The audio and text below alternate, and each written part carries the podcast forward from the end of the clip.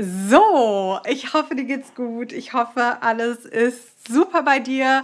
Du genießt die Zeit, du arbeitest an deiner Modelkarriere, du bist motiviert und alles weitere natürlich auch. Gesundheitlich hoffe ich natürlich, dass es dir auch gut geht. Heute beantworte ich wieder eine Nachricht, die ich bekommen habe. Und diese Nachricht enthält mehrere Fragen von der lieben Jessica. Und ich hoffe, liebe Jessica, du hörst die Podcast-Folge jetzt auch. Jessica hat mir bei Instagram geschrieben und hat eine total liebe Nachricht verfasst, die ich jetzt einmal ganz kurz vorlesen werde. Und dann werde ich peu à peu auf die jeweiligen Fragen eingehen und hoffe natürlich, dass diese Fragen auch für dich sinnvoll sind und dir auch einige Fragen, die du vielleicht hast, beantworten. Hey, ich habe dich auf TikTok entdeckt und finde dich total schön. Ich möchte auch unbedingt dieses Jahr modeln und habe ein paar Fragen. Ich hoffe, du kannst, mag sie mir beantworten. Wie finde ich eine gute Agentur? Auf was muss ich achten? Mit welchem Körper kann ich mich bei einer Agentur bewerben? Also was für Maße brauche ich? Und wie gut muss mein Englisch sein? Wächst man da rein oder muss man es schon perfekt können? Ich würde mich extrem über eine Antwort freuen. Schönen Abend noch. Das war die Nachricht von der lieben Jessica. Also danke, liebe Jessica, an dieser Stelle für dein Vertrauen und auch für diese Frage. Und ich werde jetzt peu à peu auf deine Fragen eingehen und sie beantworten. Die erste Frage, die du gestellt hast, war, wie finde ich eine gute Agentur und auf was muss ich achten? Ich hoffe oder gehe davon aus, dass du vielleicht auch den Podcast schon verfolgst. Hierzu habe ich schon mal eine Podcast-Folge gemacht, woran man eine seriöse Agentur erkennt. Aber sehr gerne sage ich das hier jetzt auch nochmal. Du musst bei einer guten Agentur auf jeden Fall darauf achten, dass sie kein Geld von dir im Vorfeld verlangt.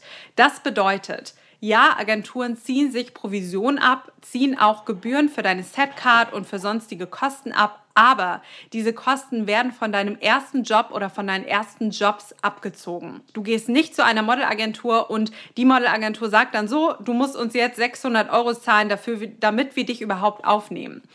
Diese Methode und diese Taktik geht so nicht und die funktioniert auch so nicht. Das heißt, Du zahlst eine Agentur nicht im Vorfeld. Bedeutet das, dass keine Investments als Model anfallen? Nein.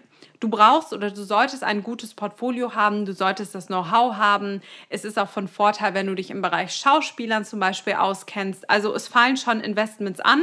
Um das mal grob runterzubrechen, da hatte ich auch mein äh, Instagram-Feed-Posting zu gemacht. Ein Investment in ein sehr gutes Fotoshooting mit der Voraussetzung, dass du deine Bereiche als Model kennst und dass du weißt, welche Fotos du brauchst. Oder Investments in Fahrtkosten zu Castings oder in Fahrtkosten zu Shootings oder auch Investments in ein gutes Smartphone beispielsweise oder natürlich in ein Coaching. Das empfehle ich sowieso immer jedem, mach einfach ein Coaching, wo dir das nochmal nahegebracht wird oder hör einen Podcast oder sonstiges, bilde dich weiter. Das sind halt Investments, die vorher anfallen können und auch Sinn machen, eine Modelagentur dafür zu bezahlen, dass sie dich aufnimmt.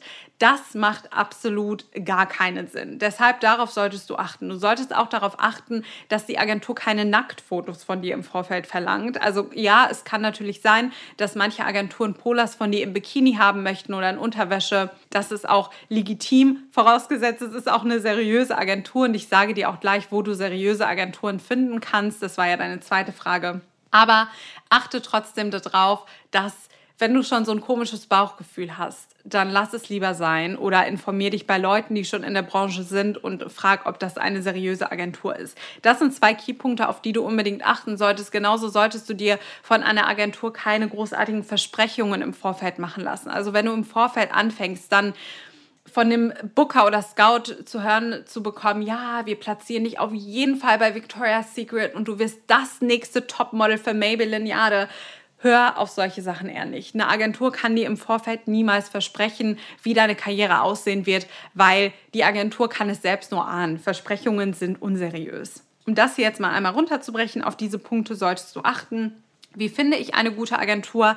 Eine gute Agentur findest du durch viel Recherche, also wenn du googelst und dann aber auch mal schaust, welche Models werden dort vertreten, arbeiten diese Models auch wirklich, haben sie selbst einen seriösen Instagram-Auftritt, daran erkennst du eine seriöse Agentur, so kannst du auch Agenturen finden. Du kannst aber auch mal bei Seiten wie models.com vorbeischauen oder bei der Wellmer-Liste. Das ist auch eine offizielle Liste, wo Modelagenturen aufgelistet werden. Und da kannst du sehen, die Modelagenturen, die dort sind, die sind auch auf jeden Fall seriös.